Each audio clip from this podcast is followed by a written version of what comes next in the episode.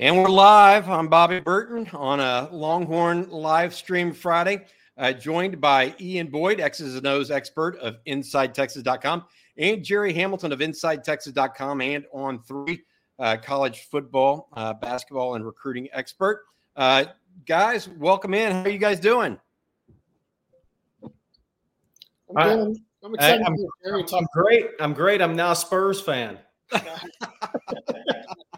Trans, I'm transitioning down I ten. Hey, it's it's what happens when you get the number one pick in the draft, uh, guys. Uh, speaking with uh, both Ian Boyd and Jerry Hamilton, we have a nice show today. Uh, I think a uh, couple of want to go over a couple of things. Uh, one, the Bama game. We, we, want to talk a little bit about that. I wrote an article this morning about how pass heavy Alabama was a year ago in this game, and what might be the difference this year uh, also talk about what Texas needs to do on defense, in my my opinion. Uh, Jerry, uh, we're going to let you get into a little bit of Tyrese Hunter and his return uh, and what that means to the long basketball team because I know you're really really high on that. And then there's some news shaking in the portal right now for Texas that uh, you're very very well aware of, perhaps more so than just about anybody out there. And, and then Ian, we want to talk a little bit more with you about not only uh, the Bama game itself and what differently uh, but also uh, some of the rankings that just recently came out for Texas listed in the top 100 college players in college football uh, for next year. Pro Football Focus also came out with a list that listed three uh, offensive players among the top 10 at their position as well. Of course, we'll also be taking y'all's questions.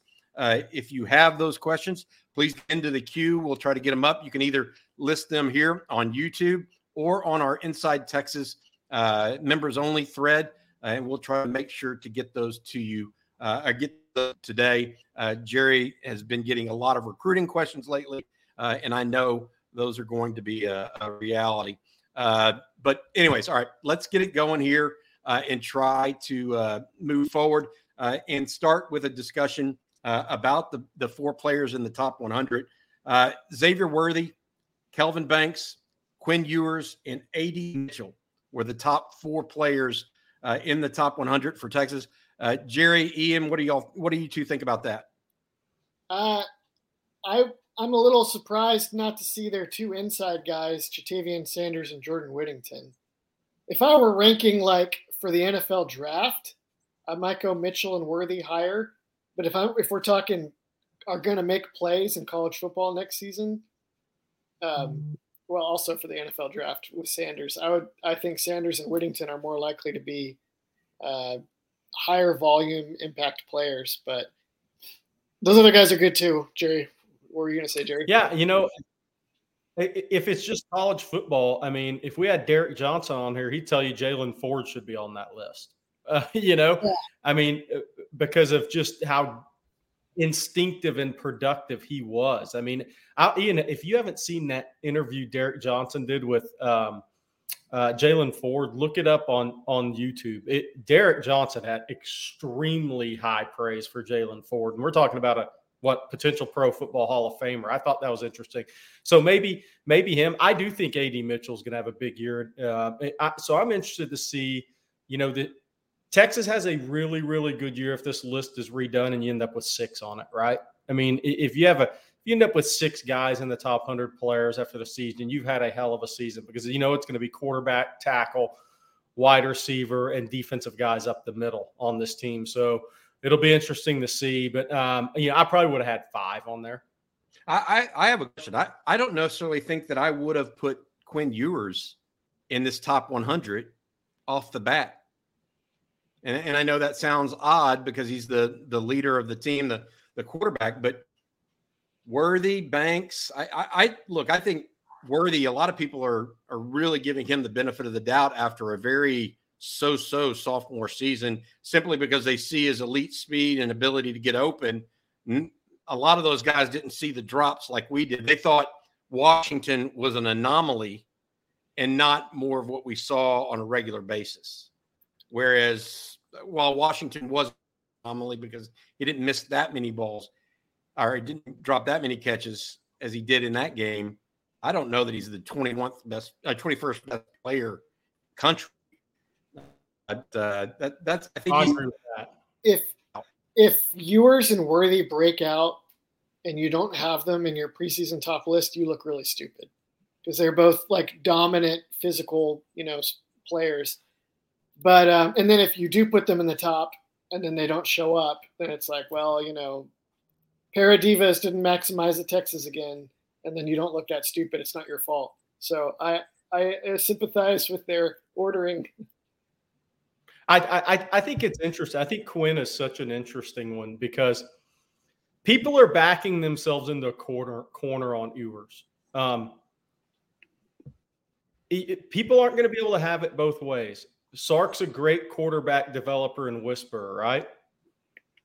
So Quinn is projecting to go in the first round.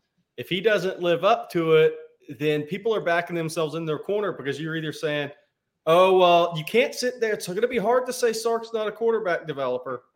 You can't take that one back when it doesn't help your argument, right? So it's going to be a very interesting debate this season. And and then if Quinn ends up being the first round pick, which his talent says he should be, then Sark's going to reap all the benefits and praise from that. Uh, but if Quinn doesn't, are people gonna they've backed themselves in their corner? It's going to be pretty interesting on that one. I'm I'm I'm an interested follower. I'll say that.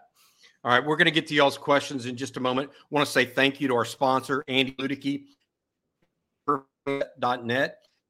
Uh, looking to own business and want to look at a possible franchise, Andy is a 10 plus year of uh, putting people in businesses that they own and operate themselves. Out at myperfectfranchise.net uh, and or email him at Andy at myperfectfranchise.net. He'll help you out. Thank you, Andy, for your continued sponsorship of uh, the live stream. Uh, guys, uh, Jerry, I'm going to pitch this to you. Tyrese Hunter coming back. What does it mean for the Longhorn? Oh man, it's huge. Um, it's huge because you know Texas now again. Um, look, I mean, and and I'm when I say this, it's because I believe Chendall Weaver's much is going to be really good and better than people think. He's kind of like Jabari Rice. I'm not saying as, as a sophomore he's going to be like Jabari as a senior, but he's always going to play above expectations. Um, I was talking to a college coach about this earlier today. He's just that guy. He has all the traits that Jabari Rice has. So you put Hunter back with Max Abmas, um, and now you have Weaver in the mix. You, you know, you're one really good guard away from arguably having a better backcourt than last year, at least offensively. Um, and so it, it's going to be very interesting. And the reason I say that is, you know, look, Tyrese Hunter going into last year was he can't shoot. Well, he improved seven percent from three.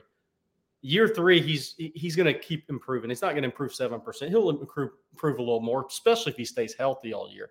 So him at a 36, 37% three point shooter, that wouldn't shock me. Um, you know, Abmas is going to shoot around 40 with 100 makes. I mean, so you're Weaver 40% from three as a freshman. I don't care what level of Division One basketball you play, 40% is up there for a freshman uh, from 22 feet. And when, especially when you're the WAC freshman of the year. So they're one more guard piece away. And I'm going to get into that because there's some huge portal stuff going on right now with Texas. But then you look at Brock Cunningham back. Anna Anamekwe is a guy they're high on in year, in year two as a good role player. Uh, we'll see how big of a jump he can make. Um, but then, you know, Texas has improved defensively uh, in rim protection in the offseason and just size with Kadin Shedrick and Ze'Rik Onyema. Uh, those are bouncy athletes, and Shedrick 6'11 to go with Dylan Disu 6'9 and, and Yimma 6'8, 230. Um, he's the and Yimma's the only bad free throw shooter of the bunch on the whole team right now of, of the eight guys that are there. So when you look at Texas, they – if they add one or two more pieces, they want two more pieces. It's going to be interesting to see. Um, and I think we lost Bobby Ian. Is you know Texas is right there with Caleb Love, and and he's kind of uh, he kind of ignites everything because Carolina had a bad season. Um, he didn't have a good season. I think he's viewed a certain way by fans, but then Hurley wants him at UConn. Texas wants him. Oats wants him at Bama. I mean, so it's like okay the if the Caleb Love from 21 22 season, which helped lead Carolina to national title, shows up, if he were to be added to the mix at Texas, then their guards are easily Final Four good level guys. I mean, they have guys that have played in Sweet 16s, Elite Eights. Uh, you have elite shooters. You have size and athleticism um, with love. Uh, they would have a chance to be a big time backcourt and offensively better than last year. If Cam Spencer, the grad transfer from Rutgers, who Texas has interest in, if he were to come to Texas and not love, Texas have the best shooting team they've ever had. I, am 100% convinced of that um, because Cam Spencer's a six-four guard from Rutgers who averaged 13, four rebounds, three assists at, at Rutgers last year in the Big Ten. He shot 43% from three, 90 from the free throw line. If you had a Cam Spencer, he's a great half court player. He really knows how to play without the ball, move without the ball, play to spacing really well. Texas might shoot 40% from three as a team if they get Cam Spencer next year. Texas has never shot 40% from three. The Kevin Durant, Augustin, Abrams teams are in the 39 5 range. Texas never had a team that shot 80% from the free throw line. They're on track to do that next year right now. So offensively, I think Texas has a chance to be really, really good, even better than last year. Defensively, we'll see. I mean, Marcus Carr, he, his game went to another level defensively as a senior. Then you have to mesh it all together. But Tyrese Hunter is huge. It gives a guy that guards the ball really well, especially when he's healthy. A guy that improved his offensive game from one year, from year one to year two in college and a guy that to me is going to be playing with something to prove. And, and that's what's interesting about Caleb Love from North Carolina, too, is like the reason like some Texas fans are hot and cold on him. But here's why I would be hot on Caleb Love if he came to Texas. He has something to prove. He has something a lot to prove, and he's a very talented guy that was one time a projected first round pick. So if you get that guy playing his best year, his final year in college, then suddenly you have a really good team. So Jerry, you re- remind me of that. Uh, this this lineup in general reminds me a little bit of that AJ Abrams, DJ Augustin, Justin Mason lineup. I look up Chendall Weaver. He's 6'3", 170 pounds, even smaller than that uh, backcourt in some ways. How big a concern is that if they have like Abmas is like what six flat? Yeah, he's six foot, six foot and a half. Yeah, and and, and Tyrese Hunter six foot. You know, it, it's it's not a it's not as much of a concern as like when I look at it and say, well, people say, well, Texas have a short backcourt. You're okay with a short backcourt if you have rim protection behind it, right? I mean, like that's the way I look at it. But Texas, that's the whole key. Is Caleb Love's a six four guy. Cam Spencer's a six four guy.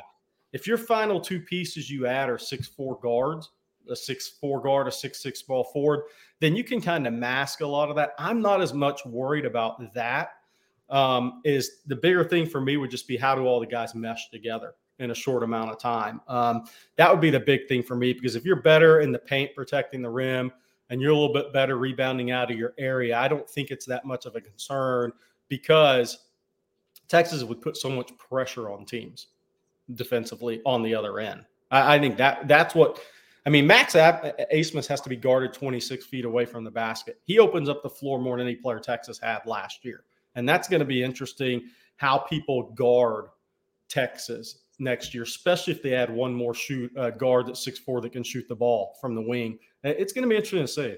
I do remember that it was not an issue for that team with Augustin and Abrams until they played this team with Derrick Rose at point guard and this six seven shooting guard, and then all of a sudden they were just yeah. completely lost. Yeah, and Derrick Rose was a great player, right? I mean, yeah. the eligible the eligible Derrick Rose was a uh, the best player in college basketball. I, I, tell you what, guys, I want to try to get in here real quick and uh, do our question of the day. I understand yep. my internet is being jumpy right now, and if it is, uh, hopefully Jerry and Ian can pick up the slack for me. Uh, question of the day, our yep. question, uh, courtesy of Last Stand Hats. Uh, remember, laststandhats.com Use the promo code Bobby10 for 10% off. Who led the Longhorns in rushing last year? Yards per carry had to have at least 25 carries a game. Who led the Longhorns in rushing last year? 25 carries had to have season. for the entire season had to have at least 25 total rushes. Yards per carry. Let's see if anybody gets this right off the bat with the first answer. There it is. I think this is the one that comes up first with us. Champ yeah. Bailey, uh, former Georgia cornerback, I guess. he of the I, I actually saw him vertical leap 42 inches a combine one time. Can't be back. God, it's got to be 25 years ago now. Uh, but Jonathan Brooks, a tremendous player. Uh, he is the heir apparent uh, for the Longhorns. Uh, it this coming year at the tailback position. A couple of people mentioned uh, Keilan Robinson. Uh, he's not there right now. Uh, guys, y'all's thoughts on Jonathan Brooks and what he'll mean to this offense this year? It was, I think I think most of us were a little more optimistic before he didn't get the sort of breakout party at the Alamo Bowl, and it wasn't really his fault. Like they just didn't give him the ball very much. And when they did, it went really well. Um, so that I think that would have been. It wasn't important for next season, really, for the development of the team. I don't think, but it sure would have uh, been helpful for the fans just to sort of see it. And instead, the run game just really fizzled out. Um, and so now, and then you had like all these. Well, maybe Baxter could do it. Maybe Savion Red could do it. Maybe uh, uh, uh, there's another you know, whoever else. They have like six running backs on the roster. So I think his uh, the anticipation of Jonathan Brooks has really been diluted by all that, but it, it's probably un, unimpacted in reality. Yeah, it's interesting. It's almost like going to be a flip for me from last year to this year. Last year, obviously the Neyor injury was big, but it was Bijan Robinson. What can he do to help open up other guys with people focusing on the run more? This year, I feel like the Texas running backs could have Uh, more opportunities to run the daylight, so to speak, because JT Sanders, AD Mitchell, Worthy, Whittington. I mean, if Neyor's looking good in videos, I mean, he comes back, Johntay Cook. It's almost like a flip of last year to me. The running backs, may, they're not as good as last year. And I'm not saying as talented. They're not as good, though. Bijan was a special player, right? You didn't have to block for him to make a first down. This year, these guys could, and it really helps us set it Baxter in his freshman year. And Jonathan Brooks is a first year starter.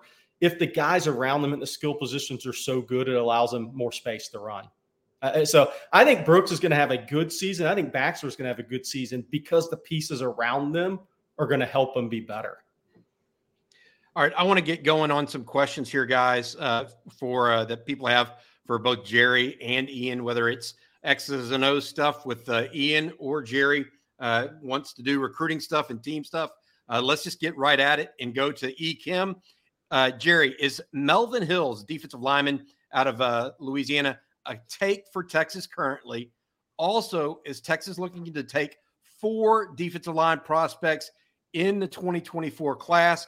I wanted to get straight to this one because your take on Melvin Hills and I, we talked offline yesterday about this, and you're in love with the kid. So I think you know where I'm going with this.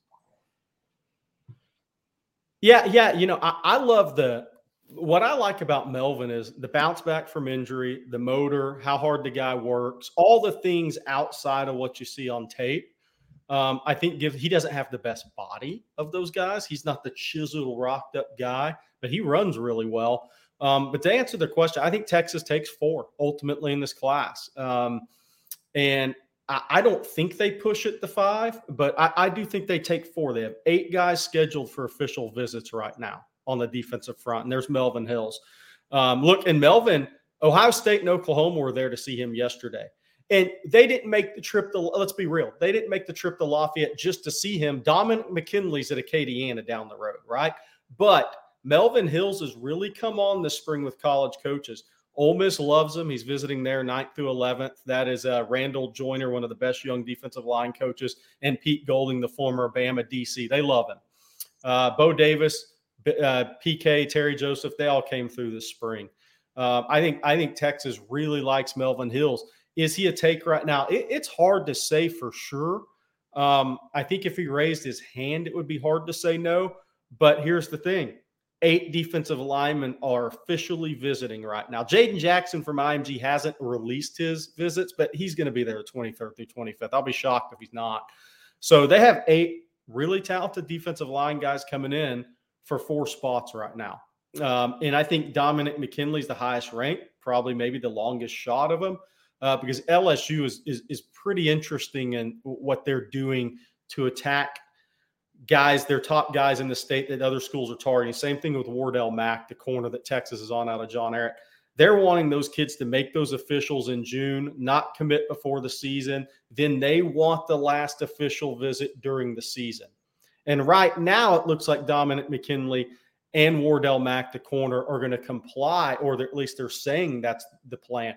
And if that's the plan, though, Dominic McKinley becomes a much tougher recruitment, right? I mean, that's just kind of you just got to follow the visits and kind of look if if if you're playing along with LSU's strategy, then you the college coaches know they have a tougher road there. But Jaden Jackson, Terrence Hebler out of Lexington, Mississippi had a huge spring jamboree game. I mean, and now Bama's really pushing for him along with Texas. And it looks like those are the two. I don't want to discount Mississippi State or LSU or Auburn or Florida State. They're all trying to get him. Uh, but I like Melvin Hills a lot. If you take four and you tell me he's your guy that you're going to develop in the class and he gets a little time to develop, I'm not opposed to that at all. Got it. I knew you had something to say about that because uh, we talk frequently and every the is an issue. Uh, let's go to this one. We did because maybe I wanted to at the outset from Rodolfo Esquivel. Um, I don't, I don't even remember the USC game, so no doubt getting a win at Bama would be the biggest win I have seen in my lifetime. Uh, I found a stat last week, or that I mentioned a stat uh, in this morning's uh, uh stuff that basically talked about this morning's article, excuse me, that basically said 26 of the final 30 plays from the Alabama offense against Texas were passes. What are the chances that's the direct opposite this time uh, come September, this coming September? Well, direct opposite. Hopefully not direct opposite because that means they're sitting on a lead.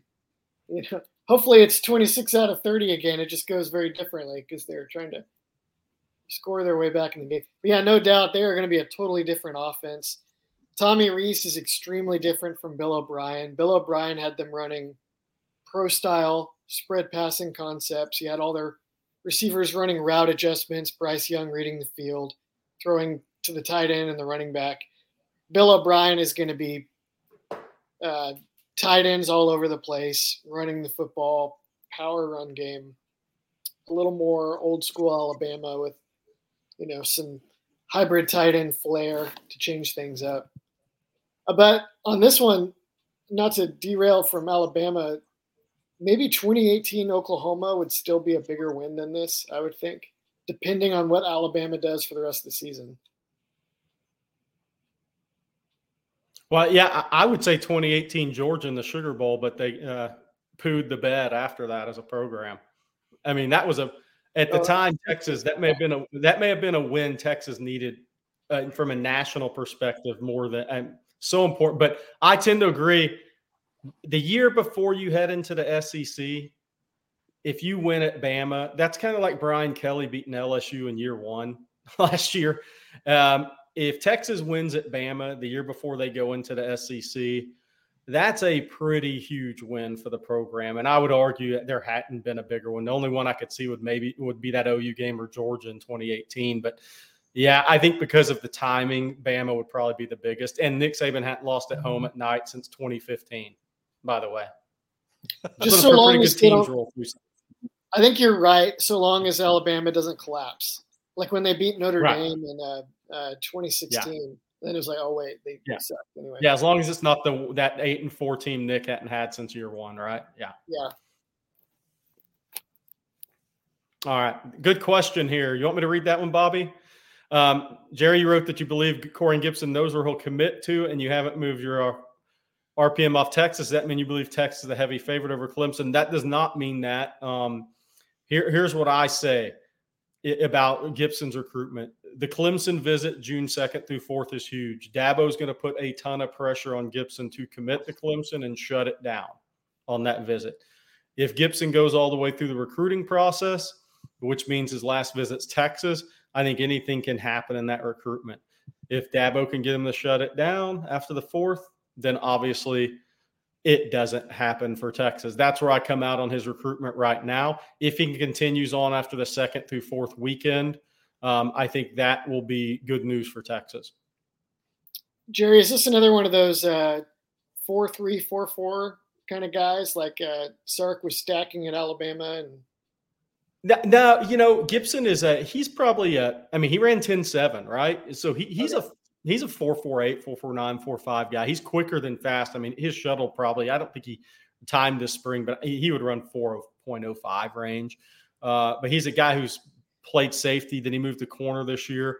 Schools are willing to give him a shot at corner. And so it's similar to Terrence Brooks in that he's going to start his career at corner. It's up to him to prove he can do it at corner wherever he ends up. If not, he probably moves to more of a nickel spot. Oh, um, oh, sorry, he's a defender. I thought he was a receiver. Nah, yeah, he's a, he's a cornerback DB, um, but he is a very talented kid. I'll tell you what's interesting and impressive about Gibson is he was about 100 and I mean 58, 60 pounds a year ago, 15 months ago. He's a legit 175 now. He looks like a power five corner. He's really taken the weight room serious and kind of also during his natural maturation process, his physical growth process. So he's a legit six foot, 175, maybe six foot and a quarter right now, 175, uh, closing in on 180. Um, but he looks really good physically. And he's the thing about it is he's kept this speed. He was in the 10 sevens this spring. So it's not a guy that gained 15 pounds and went from 10 7 to 10 9. He's kept his speed uh, when he was healthiest during track season. So it's it's a uh, and I wrote on Inside Texas about some huge national recruitments. This is one of them. Like if you look at Clemson, and Clemson's really recruiting Texas more now that Brent Venables is at Oklahoma. I don't know if it's bad blood, if what it is, but they're definitely recruiting Texas harder. Clemson's won some recruitments um, in CenTex area in Sewell last in West Texas last year. Makuba. Uh, they haven't beat Texas on a kid in DFW. Noble Johnson wasn't a guy that Texas offered, the freshman receiver at Clemson last year. Um, this would be a bit kind of a bellwether win for Dabo Clemson. It's one thing to go to Westlake and and, and get a line offensive lineman and go to West Texas and get an offensive lineman. It would be another thing to go to Lancaster and beat Texas on a DB right now. Do you think is is any of that uh, Clemson getting chased out of the Atlanta area a little bit, or it's mostly just the this Venables they smelling some blood in the water, or they or they think they want to get him back. I think it's a combination. I think it's a great point because Georgia's never been harder to recruit in than right now, uh, with Georgia winning two in a row, and there's enough talent to go around, obviously. But uh, yeah, I think it's I think it's some of that is a little tougher, um, but I also think when Clemson realized that Gibson has always wanted to go there, and then they actually looked at him and said, okay, this guy's really a good player. And they got him on campus. You know, Dabo's all about that on campus, in person meeting. That's when Clemson really turned the heat up on him when they offered him. Um, and when he visits June 2nd through 4th, that'll be his third time out there since he's been at Texas. Uh, so I think it's a little bit of both. I think it's definitely tougher to go in Atlanta and get who you want right now for Nick Saban, for Clemson, uh, for anybody. Uh, but I also think Dabo likes the idea of recruiting Texas more. I think those kids are pretty good fits in his program. I think he realizes that. Mm. So, uh, how are we looking injury wise? Can we be- expect everybody back for fall camp? Uh, Ian, let's go through some of those guys. We have Jalen Catalon. Uh, we have Isaiah Neyor. Bobby, we're talking about guys that are injured back for fall camp. We have Keilan Robinson, who should be fine, right? Uh, Isaiah Neyor's running. Catalon's really should be. That's kind of the guy that I, you know I kind of say, okay, he's the one that had a little bit of a cleanup procedure in the spring. Uh, but what are y'all's thoughts on that? Is that Connor Connor Robertson and Cole Hudson as well, and DJ Campbell, right? Didn't he have like a wrist or something? And, and DJ with a wrist, yeah. Uh, I hope my internet is better. I apologize. It's better. It's better. Okay, good. I, I only I, see one of you now. I apologize for that.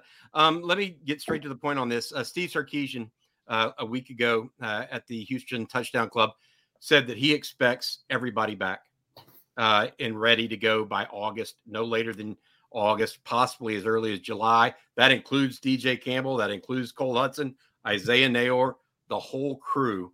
Um, we talked at length. I, I am just, uh, I don't know how else to say this, but I don't, and please knock on wood. Uh, Texas is as healthy as they have been entering a season in so long.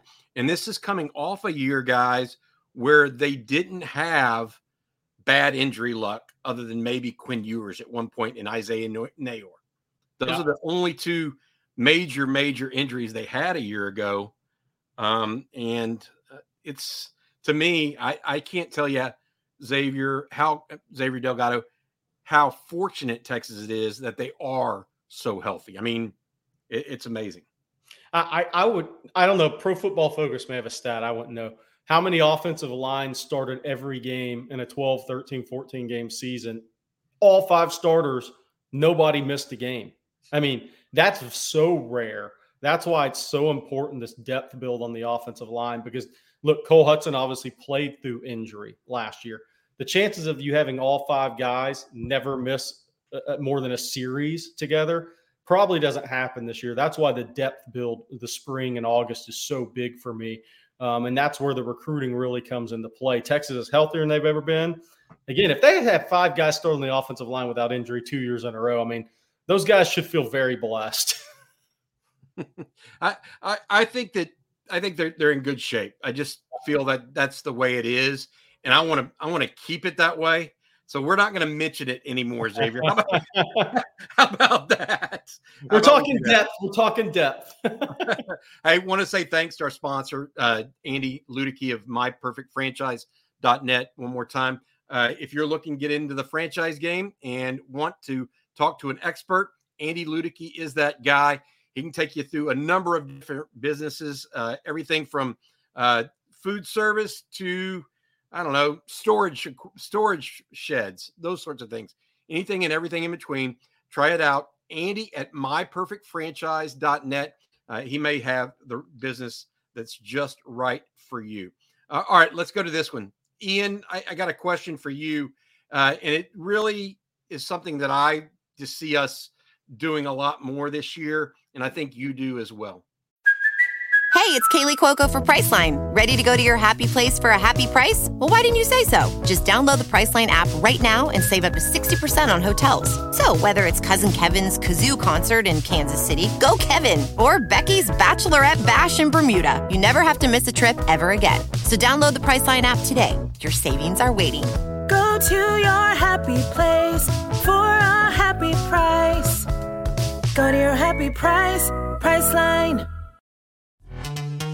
This episode is brought to you by Pepsi Wild Cherry. Pepsi Wild Cherry is bursting with delicious cherry flavor and a sweet, crisp taste that gives you more to go wild for. Getting wild may look different these days, but whether it's opting for a solo Friday binge watch or a big night out, everyone can indulge in their wild side with Pepsi Wild Cherry. Also available in Zero Sugar. So grab a Pepsi Wild Cherry and get wild. Yeah. So definitely more spread. Um, 11 personnel. Ja'Tavion Sanders is the tight end.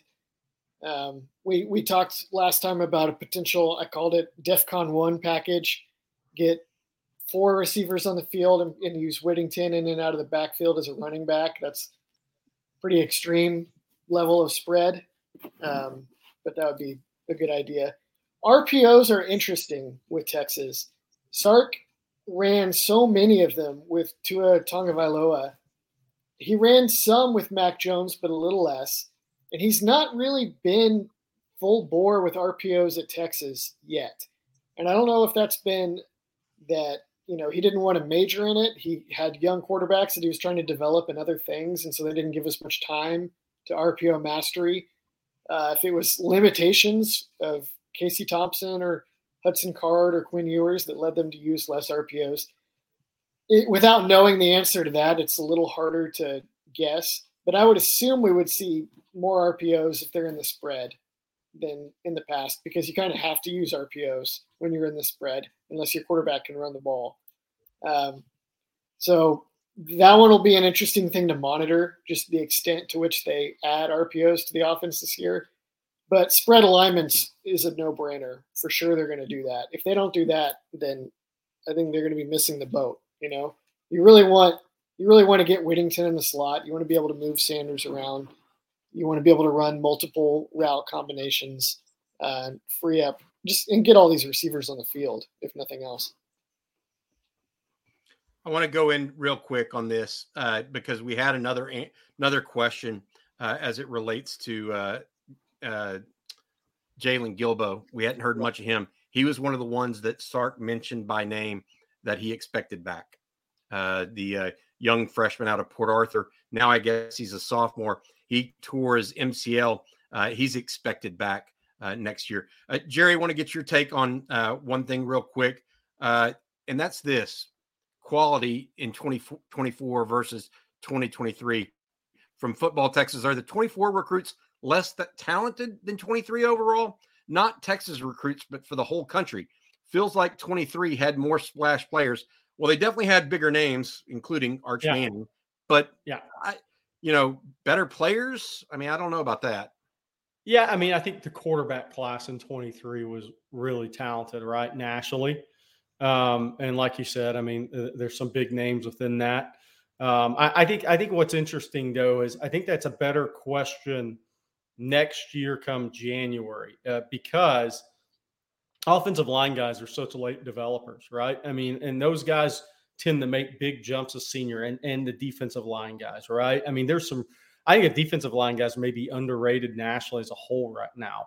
Uh, there's a lot of really talented guys that are still ranked three stars. I, I, just don't think they are, honestly. And even a kid like Terrence Hebler is a low four. He's better than that. Um, so I, I think the 23 class is going to look better because the quarter it was a really good strong quarterback class. And we'll see if that pans out onto the field with these kids. But um, I, I, think 23 4 is is pretty comparable nationally outside of quarterback. I really like the offensive line class in 2024 nationally. And uh, state of texas is part of that. Those get those kids are really coming up right now. All right. I uh, want to stick with you here jerry uh, from joel mcwaters do you think we will see more guys enroll early as the early enrollees seem to have a real advantage when summer camp starts, or really actually when spring ball starts. Yeah, I'll never understand. You know, like we've had S'Maje Burrell on the show before. I'll never understand why a kid wouldn't be an early enrollee that could at this point. Um, I get enjoying your senior year. I, I understand it, um, but it is a massive advantage for these kids to come in and go through spring football practice because you're also with your strength and conditioning guy two or two months longer, right? Uh, it, it's a huge, huge advantage. And I mean, look, think about the way we're talking about Anthony Hill right now. We wouldn't be talking about him in the same realm if he hadn't been here uh, for the spring semester. I mean, we wouldn't be able to say, look at him and think about the impact he could have without seeing some glimpses of it in the spring. Uh, so I, I, do. Will more guys enroll early if they can? Not all schools, high schools have graduation early enrollees. Not all kids get to that point. They get maybe some kids get so far behind when they're freshmen they can't get there. Um, but if more kids aren't planning for this right now, I, I don't know what to tell them. It, it's a huge advantage. And and Bobby, you can talk about this. When does it does it help start your NIL clock earlier? Is that part of your process? It, it does. It does. Yeah. It absolutely would. But here's the bigger thing for me, Jerry and and this is important because NIL you can't get paid until you're on campus. Period. Right. If if not, it's an illegal inducement. Right. Period. Right. So that, that's certainly part of it. But the big one for me is this: you have four years in college football. Well, if you are a regular enrollee, you really only have three spring trainings. Right. If you early enroll, you have all of a sudden four full seasons, including four full springs. If you're a four-year player, five-year player, three-year player, whatever, that that that's just such a, a valuable piece. I know not everybody can pass two or three years of math in time and English and and uh, move forward and all that stuff, but I, I think it's an undeniable advantage yeah. to a young man to get that early taste of what college is about and what it really is going to take to succeed in college football. Because I can tell you right now, if you don't know after the first three months, you're hosed. You're it's you, it's going to be a long road for you. And there are guys right now that are still coming in in June or late May. I guess they get get here next week, right? Um, that are in in a situation where they don't know what to expect, and I, I think that's you know I think that's hurtful in some ways because they're not working as hard as they could. I think there's another piece that kids should think about with this, and parents of the circles of these kids. With the portal, being an early enrollee helps you that much more because if you're not, those guys that you're competing with are coming in in the portal, and those guys already have experience on you. You're really missing the boat if you're not an early enrollee commit to go in and compete against the portal guys that transfer in. Burrell is a perfect example versus Lefau. Yep. You know, uh, Leon Liona Lefau that entered uh, from uh, uh, Hawaii early. Uh, all right, sharpshooter. This one's for you, Ian. I think. Do you think our offensive production in the second half will be improved over last year? If yes, then why? Yes, because Quinn Ewers will be much more experienced, and it'll be much easier to make adjustments and uh, count on him and Sark to have more answers. You know, last year they were, I think, scrambling really to get Ewers up to speed just in being a average Big 12 quarterback just in terms of his command of the offense, not in terms of his talent or overall ability, where he's obviously way above average, but just in getting him to a place of comfort with this is what we do if this happens, this is what we do if this happens. I think he was well below average last year at times, unless it was a game where he had, you know, a month to prepare, like Alabama or Oklahoma or the Washington game. This year, if you see like Alabama Ewers in every game, you know, with that level of preparedness and that it's going to look very different. And the second half will be an obvious place for that changes. Question for you, Jerry. Who wins a natty first, basketball or football? Hmm.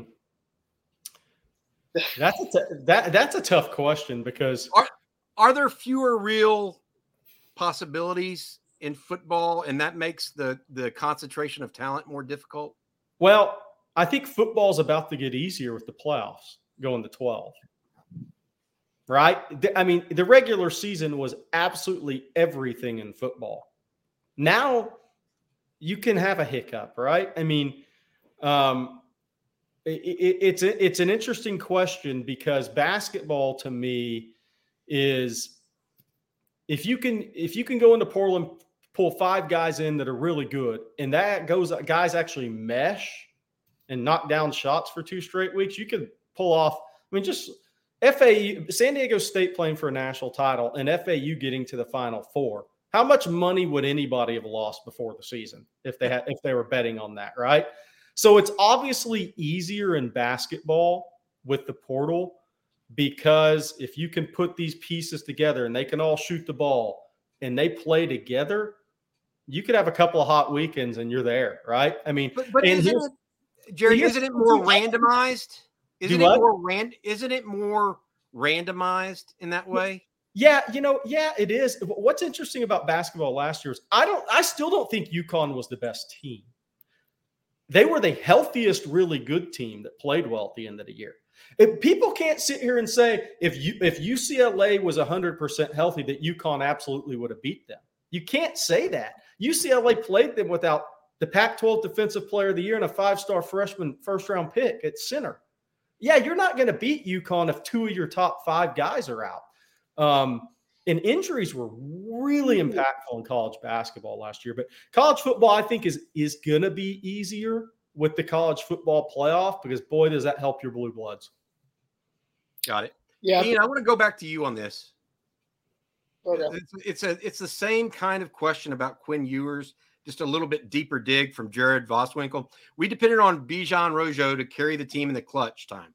K State, Oklahoma State, Iowa State, Baylor, last two touchdown drives. Ewers had no contribution. Can Ewers go out and win a close one? That's like the, I mean, that's the season in a nutshell. I do wonder.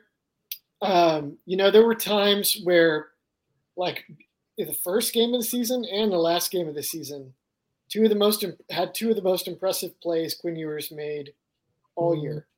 Uh, in the first game of the year, he had this play where he was sort of scrambling, and then he found Ja'Tavion Sanders with a little flick, and you just saw the ball just fly out of his hands and hit Sanders in stride for uh, a, a long gain or touchdown. I can't remember the specifics.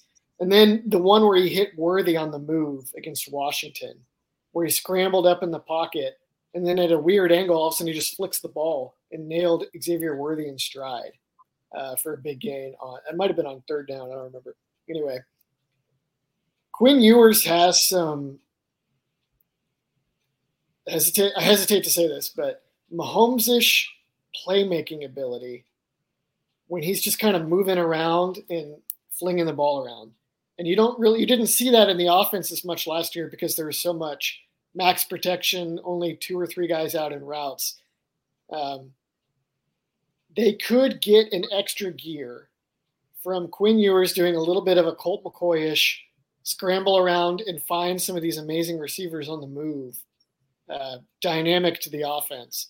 And that would be exactly the kind of uh, second half or two minute drill adjustment that could allow Texas to win some close games and also to uh, that that could be what it looks like to lean on Quinn Ewers this year would be to allow that part of his game to take a much greater uh, precedence in the in their style and approach.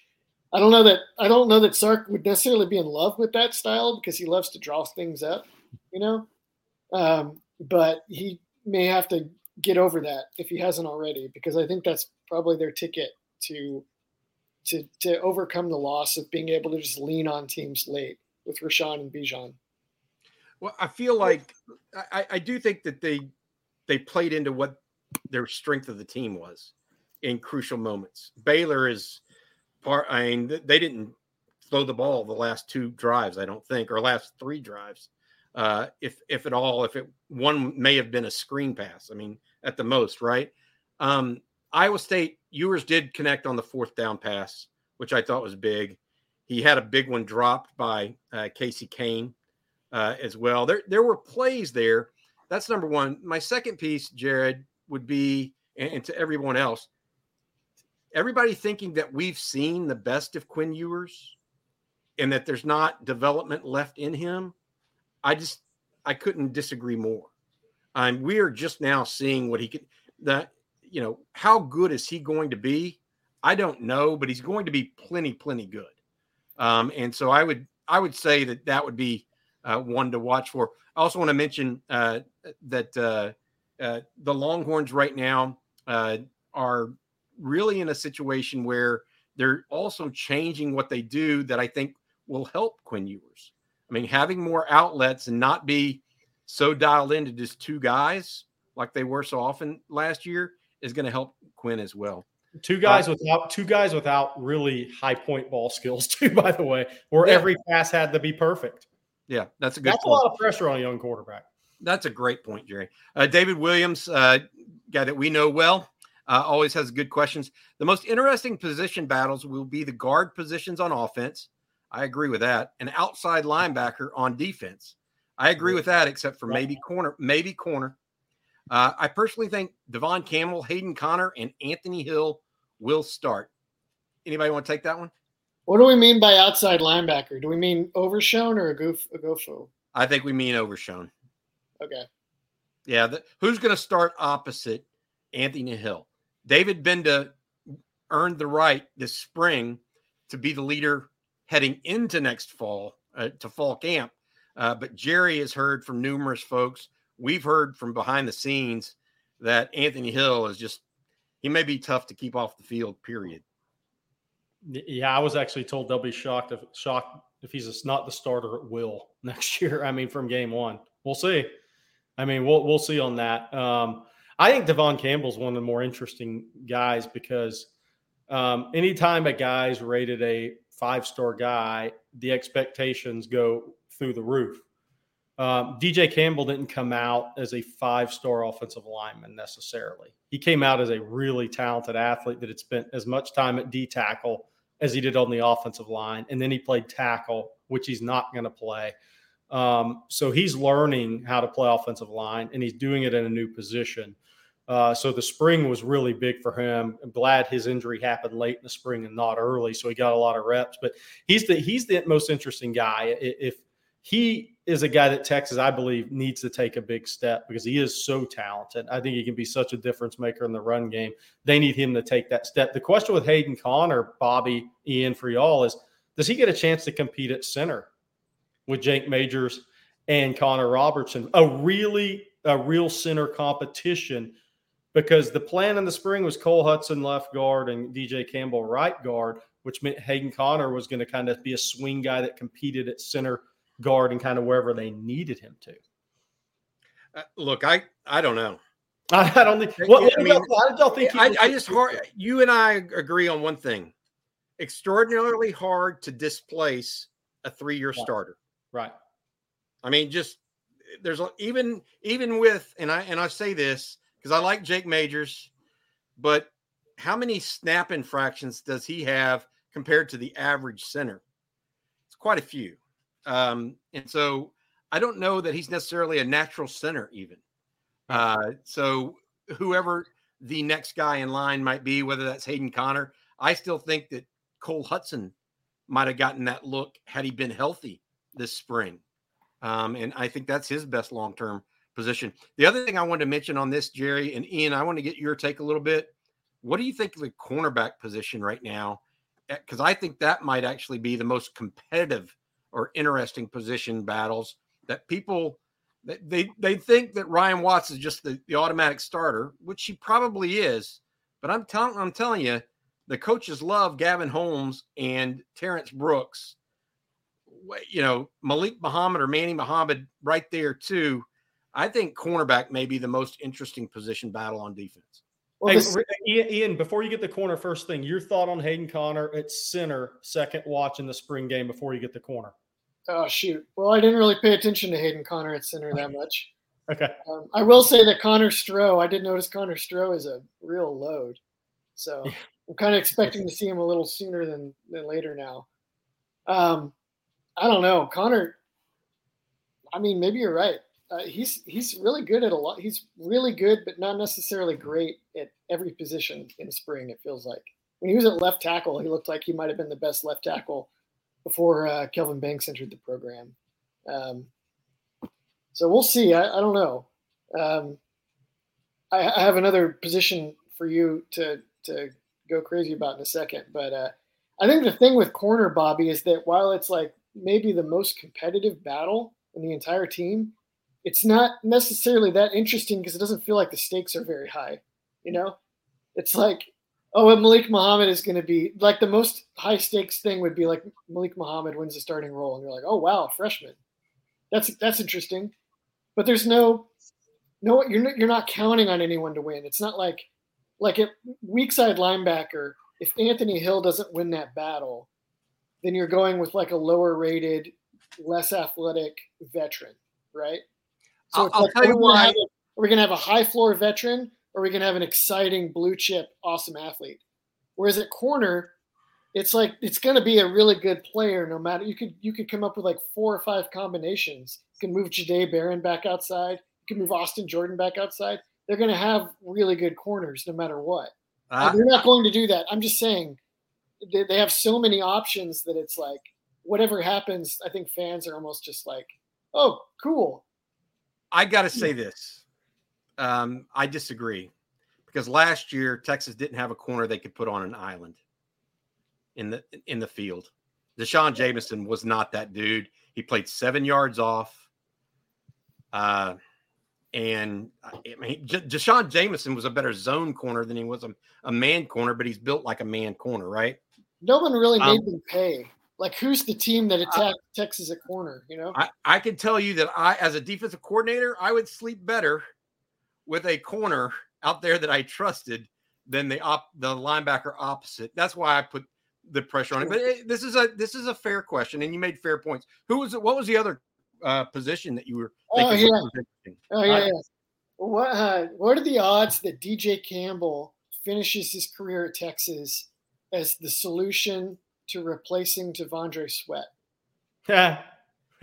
Zero. Zero. Why? D, uh, DJ Campbell? No, because that that- that's not where his family and his circle sees his future at. Zero. Hmm. He'd transfer.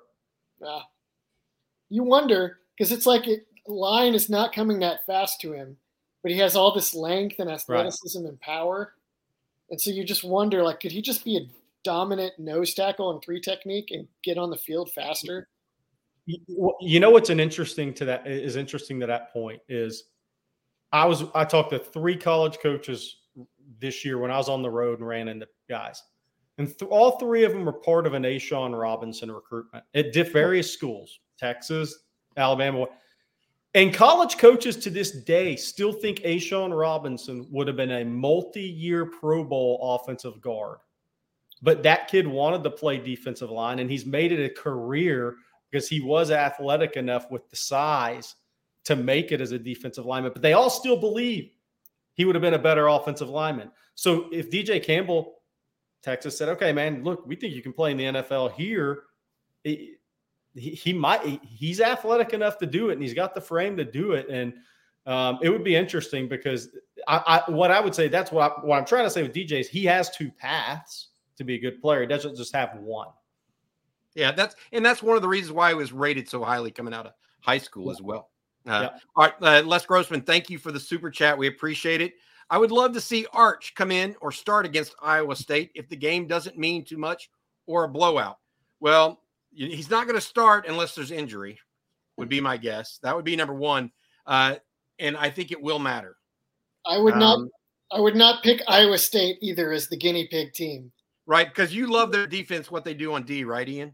Yeah, that that's a nightmare for a young quarterback. They don't play the three safety deal in, in Louisiana high schools. You know, that that is that is a very tough defense to play against, especially if you haven't seen it before. If the idea is, hey, let's get Arch's feet wet in a game that you know you can win no matter what, I it's not at Iowa State. That is not it. That is a that is a dangerous trap game. It would be you know Rice or uh, uh, Wyoming. Wyoming, yeah. I don't know if there's a I don't know if there's a there's probably not a game on the Big 12 schedule where any coach would even consider that except as a everyone else is hurt kind of deal.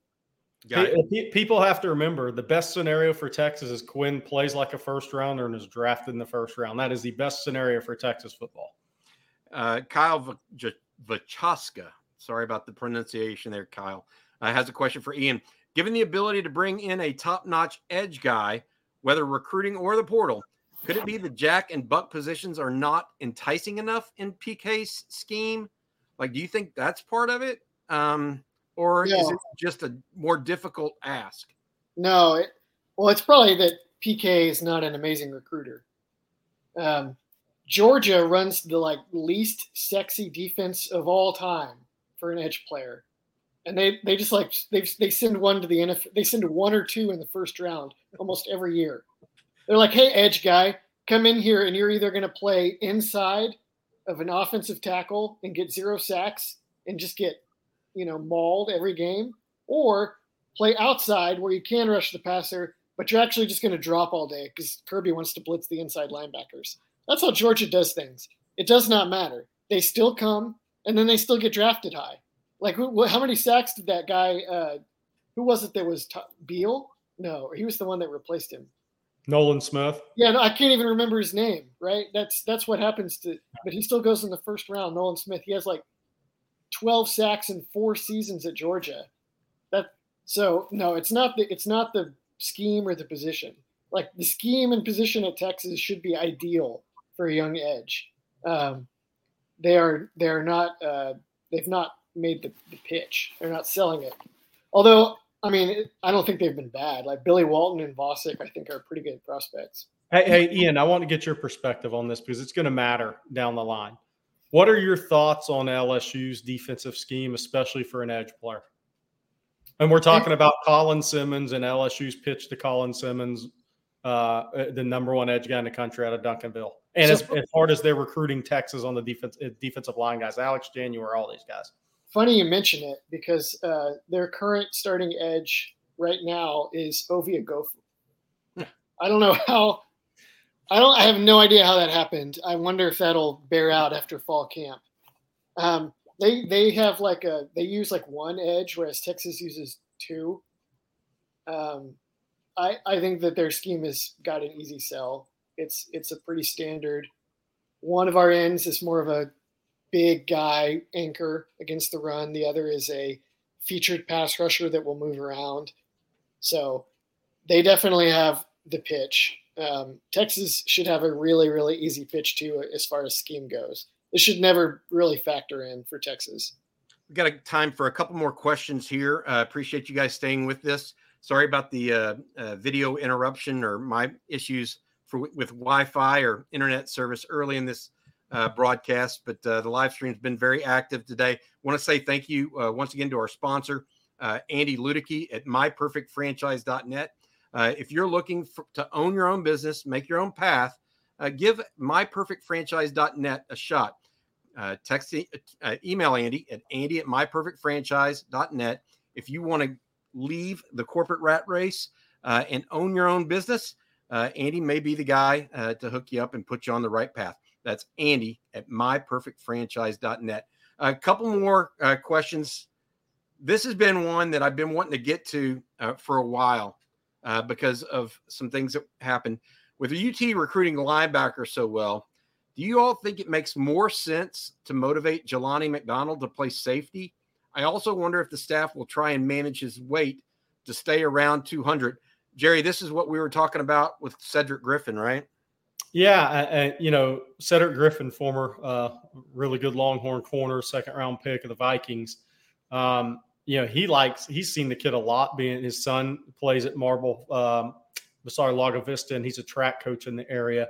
He he likes the idea of at least starting McDonald's career at safety, nickel, and see that starts to see what happens with him.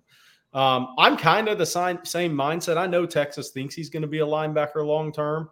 Um, and I can see why they think that. Um, I, I, would, I would like to see him at least begin his career at, at, at, nickel and just see what happens. Because if by chance he can do it, then you're talking about a 6'3", 220 pound guy, corner nickel type of feet that could be a diff, a true difference maker in your defense. Um, I would like to see him get a shot at it. Um, do I? Does Texas think he's going to be there long term? No, they don't. They think he'll be a linebacker.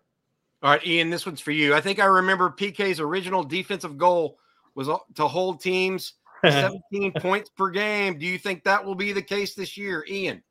I think it was just under 20, 20 or less was what he said. Um, and I think that was also like his overall goal. At the time, everyone was like, PK expects this defense to only give up 20 points per game.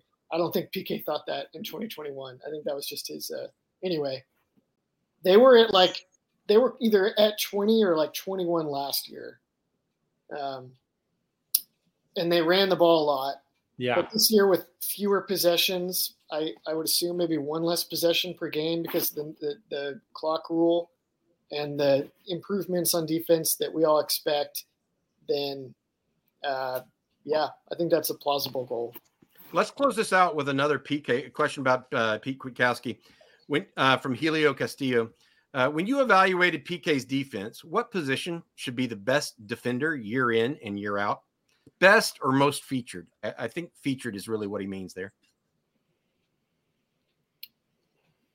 It, I think it can be fairly flexible, but a buck, a dominant edge, should really eat well at buck in this defense. We haven't seen it yet in Austin. So it's been kind of not obvious, but I theoretically, like when he first got there in Washington, he he inherited this really good edge that had like 17 sacks for him or something insane. Um, and then uh, it, it's definitely a, a, favorable defense for a guy like that. The Mike linebacker also does. That's, that's where I was going. To. We've definitely seen that play out. Yeah. Um, they need a good corner, obviously, like anybody. You know, they need a good defensive tackle, but yeah, one of those linebacker positions. I think it can be kind of flexible. I think he can be a little flexible with which linebackers are are great in a given year. Got it. All right, uh, Jerry, uh, Ian, really appreciate y'all's time. We also appreciate Andy Ludicky of MyPerfectFranchise.net, as well as the folks over at Last Stand Hats. Just a reminder, uh, you can get 10% off uh, Last Stand Hats. Oh, wow. Jerry's. Thank you. Yes yeah, this is really nice uh, because I can, because you guys Love are it. so great about engaging in analysis. And for Jerry's Hawaii Scouting Fund, Lianga Lafau, get ready. Uh, Jerry's GPS, thank you so much. Perfect. A super chat of $50. Uh, also, Les Grossman, thanks for your super chat uh, as well. Guys, this is uh, something we like to do every Friday. I'm glad we got the the uh, audio and video cle- cleared up. Uh, and uh, Jerry, you're on your way, bud. Ian, Perfect. y'all take care. This has been Bobby's jealous on this one. We're ready to go. The Longhorn live stream. Take care, guys.